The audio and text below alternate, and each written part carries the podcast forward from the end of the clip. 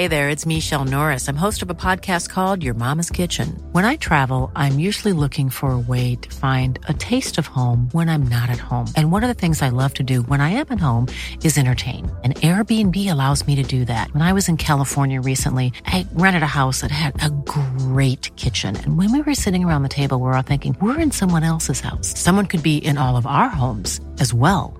If you have a home, but you're not always at home, you have an Airbnb. Your home might be worth more than you think. Find out how much at airbnb.com/slash host.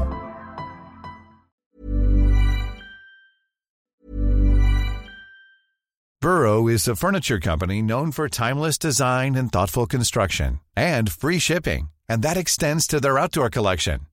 Their outdoor furniture is built to withstand the elements, featuring rust-proof stainless steel hardware, weather-ready teak, and quick-dry foam cushions. For Memorial Day, get 15% off your Burrow purchase at burrow.com slash ACAST and up to 25% off outdoor. That's up to 25% off outdoor furniture at burrow.com slash ACAST. Millions of people have lost weight with personalized plans from Noom, like Evan, who can't stand salads and still lost 50 pounds. Salads generally for most people are the easy button, right? For me, that wasn't an option. I never really was a salad guy. That's just not who I am. But Noom worked for me. Get your personalized plan today at Noom.com. Real Noom user compensated to provide their story. In four weeks, the typical Noom user can expect to lose one to two pounds per week. Individual results may vary. Prescription products require completion of an online consultation with an independent healthcare provider and are only available if prescribed. Subscription required. Additional restrictions apply. See website for more details and safety information. Did you know millions of guys are getting prescription medications for hair loss, sexual health, ED, better sleep, and more all online? RexMD.com has made men's health prescriptions fast and easy with free delivery of the most popular medications right to your door in discreet packaging. Your consultation is free and your shipping is free. Visit RexMD.com right now to get started. Why does Comcast Business power more businesses than any other provider?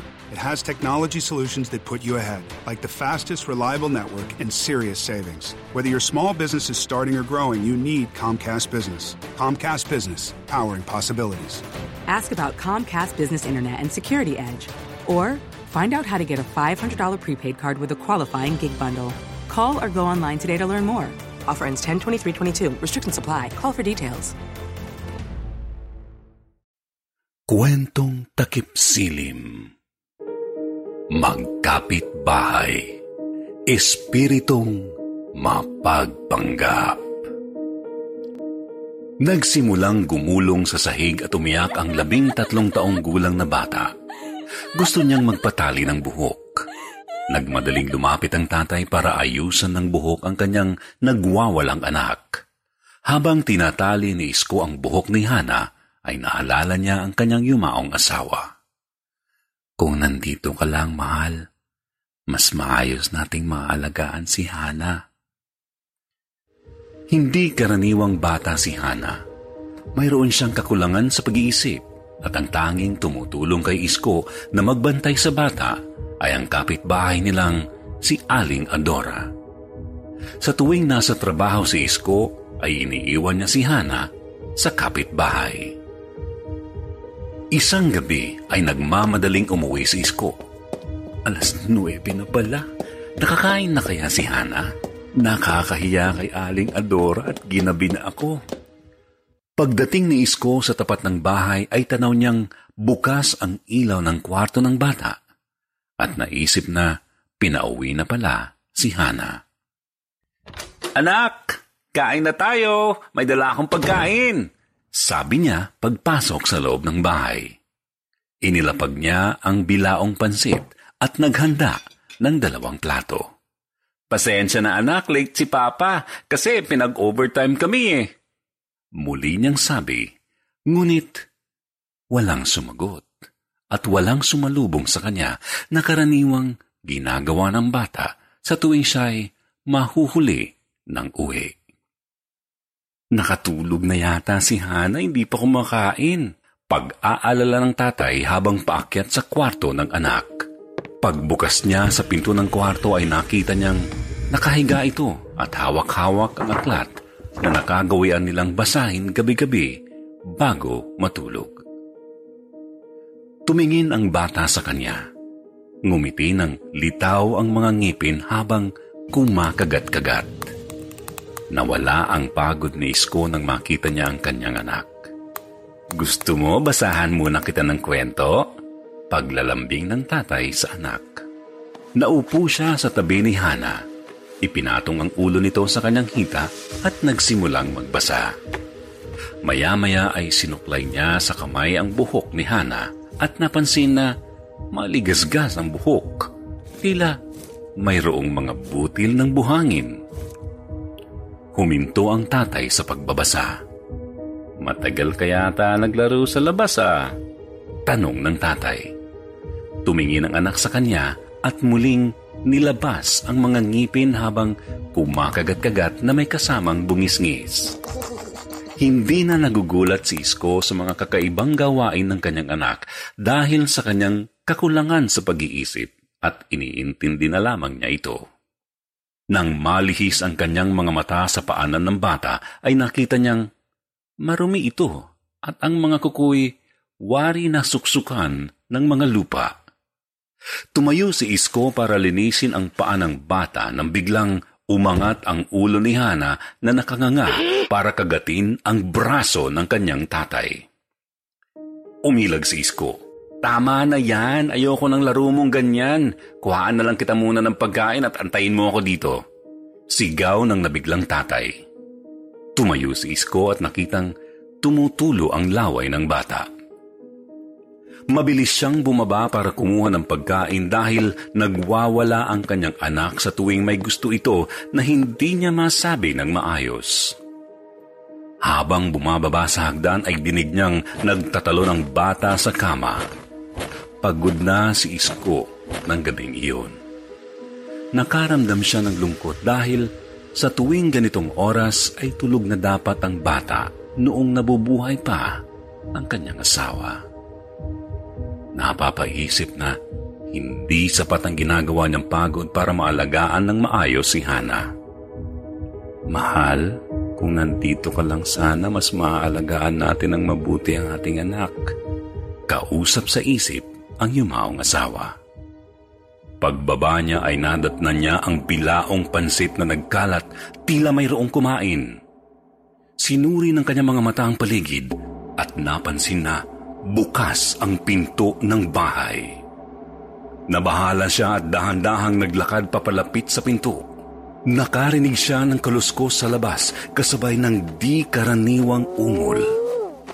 Napapaisip kung anong hayop ang gumagawa ng tunog Lumabas siya para bugawin ang hayop ngunit ang nakita niya ay si Hana. Tumakbo papalapit sa kanya, niyakap siya ng mahigpit. Litong-lito si Isko kung paanong nangyaring kaharap niya ang anak niya ngayon.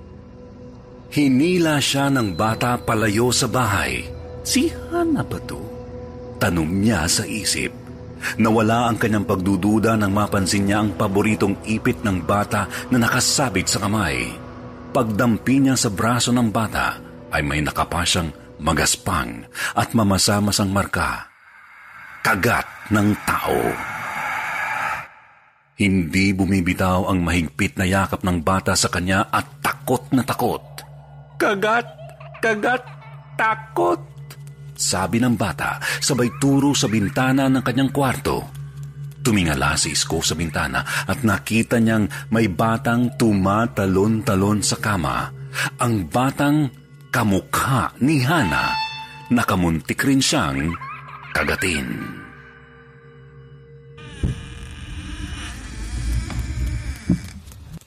Nasa high school na si Dayan, kaya naman ay lagi na lang itong nasa kwarto at hawak ang kanyang cellphone. Lagi siyang pinagsasabihan ng kanyang nanay na si Adora. Dayan, lumabas ka muna riyan at tulungan mo ako sa gawaing bahay. Puro ka na lang cellphone. Lagot ka talaga sa tatay mo pag dumating. Ganito lagi ang sistema nila sa bahay. Lagi siyang nabubungangaan, kesyo ang mga teenager daw ngayon ay lagi na nang nakaharap sa cellphone. Masarap ang pagkakahiga ni Dayan habang kachat ang kanyang mga kaibigan – Dayan, maghugas ka na ng pinggan. Sigaw ni Aling Adora sa kanyang anak. Hindi sumasagot si Dayan. Hmm, titigil din yan si inay. Tinatamad na akong bumaba. Bukas ko na lang yan huhugasan. Paglipas ng ilang minuto, ay narinig niya ulit ang sigaw ni Aling Adora. Dayan! Ang mga plato, hugasan mo na! May mga pinggan siyang narinig na nabasag. Naku, nagalit na yata si inay. Napatayo si Dayan at sinuot agad ang tsinelas. Pagbukas ng kanyang pinto ay nakapatay ang lahat ng ilaw. Bababa na dapat siya ng hagdan nang mayroong kamay na humila sa likod niya. Nakita niya ang kanyang nanay na nakadikit ang hintuturo sa bibig, senyales para tumahimik. Shh! Huwag kang maingay. Narinig ko din yun. Kinilabutan si Dayan sa kanyang narinig. Pinagpapawisan ang kamay ni Aling Adora na nakahawak sa anak niya. Tanging ilaw lang ng telepono ni Dayan ang nakasindi. Dinig ang mga kaluskos sa ibaba, dala ng hindi kilalang tao na kaboses ng kanyang inay. Bumulong ulit si Aling Adora. Naririnig mo ba yon? Umaakyat na siya sa hagdanan. Magkayakap sa takot ang mag-ina umaatras pabalik sa kwarto ni Dayan. Mahigpit na nakakapit ang mga kamay ni Aling Adora sa braso ng anak. Sa sobrang higpit ay hindi na malaya ni Dayan na bumabaon na pala ang kuko ng kanyang inay sa kanyang braso. Naisip ni Dayan na magtago sa loob ng kabinet. Nauna siyang pumasok at sumiksik si Aling Adora na nakatalikod sa kanyang anak at sinara ang pinto. Madilim, tahimik papaakyat ng hagdan. Pansin ang takot kay Aling Adora dahil siya ay nanginginig at bumubulong. Ano yun, inay? Teka, tatawag muna ako ng pulis. Inangat ni Dayan ang kanyang cellphone para tumawag habang dinig niya ang kanyang nanay na patuloy sa pagbulong. Biglang nanginig ang kanyang telepono dahil nakatanggap siya ng isang mensahe. Anak, pauwi na kami ng tatay mo. Nagugas ka na ba ng pinggan? Nanlaki ang kanyang mga mata pagbasa niya rito habang nakikita ang babaeng kamukha ng kanyang nanay na nakasiksik sa kanyang harap. Anong ginawa mo pagkatapos? Tanong ng matandang pare. Sumagot si Dayan. Tumakbo po ako ng mabilis papalabas ng bahay kahit madilim. Sumabat si Isko. Mabuti pa ho, basbasan na natin ang aming mga bahay dahil gabi-gabi akong hindi mapalagay, lalo na ang anak kong si Hana. Lahat ay nag-uusap-usap sa harap ng bahay at nag-isip ang matandang pare. Hmm, Nagsimula siyang mag-imbestiga sa dalawang magkatabing bahay nila Isko at Aling Adora. Wala naman akong naramdamang kakaiba. Baka guni-guni nyo lang yata yun. Mabuti pa, wag nyo nang takutin ang mga sarili nyo. Payo ng pari. Hindi nakapagsalita at nabigla sa desisyon ng pari ang dalawang pamilya. Tumango ang pari sa kanila at hinawakan ang kanilang mga ulo para basbasan. O siya, aalis na ako. Huwag nyo nang alalahanin ang mga nakita nyo. Sambit niya. Binigyang pansin ang batang si Hana at kinarga ito. Paglapag sa bata ay lumakad papalayo ang matandang pare. Nagtaka si Dayan at Aling Adora dahil dumaan ang pare sa likod ng kanilang kabahayan. Shortcut ba yun? Tanong ni Aling Adora habang si Isko naman ay napansin na may pumarada sa harap ng kanilang bahay. Bumaba ang isang sakristan bitbit ang mga kagamitang pangbasbas.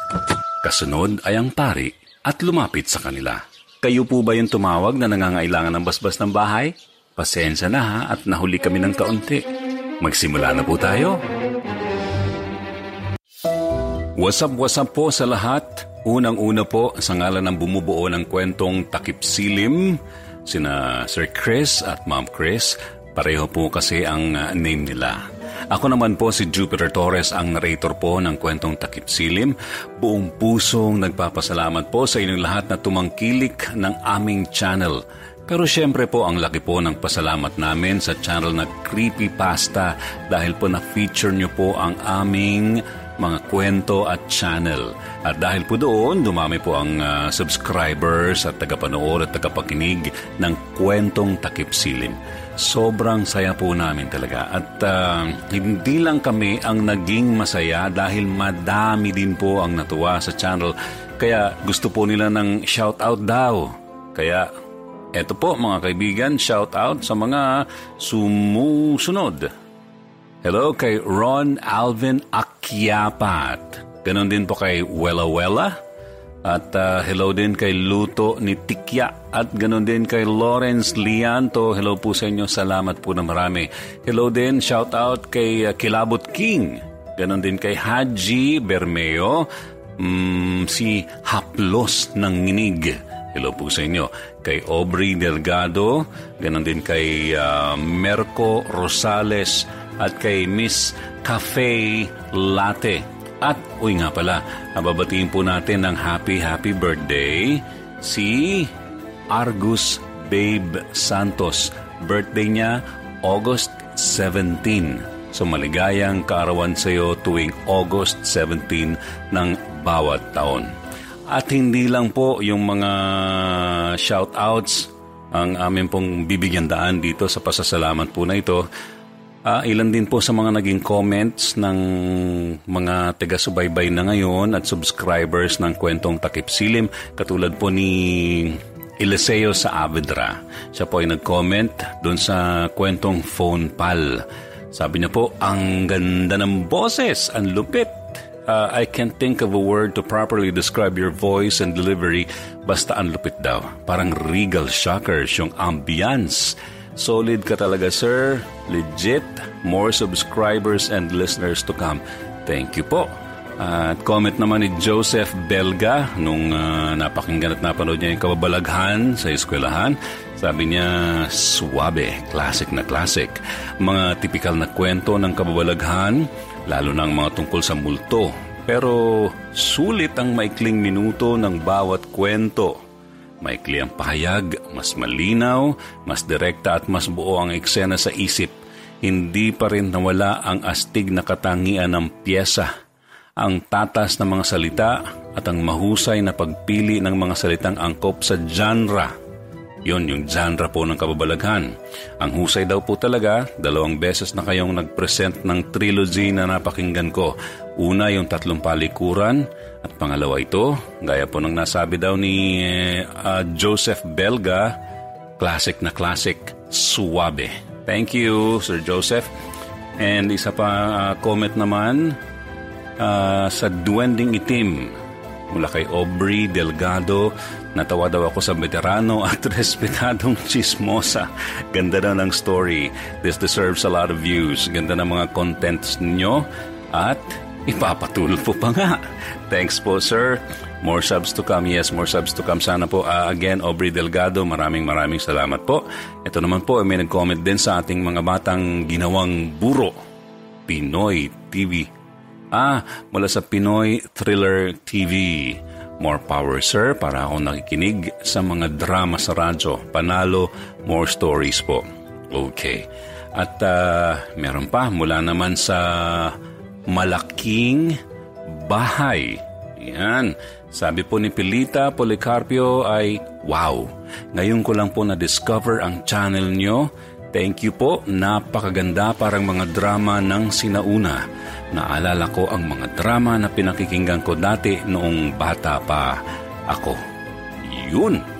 So, uh, sa mga nag-comment at saka nagpa-shoutout, sa ngayon yun muna. Yun ang uh, ibinigay sa akin ng uh, boss ko, si Sir Christian.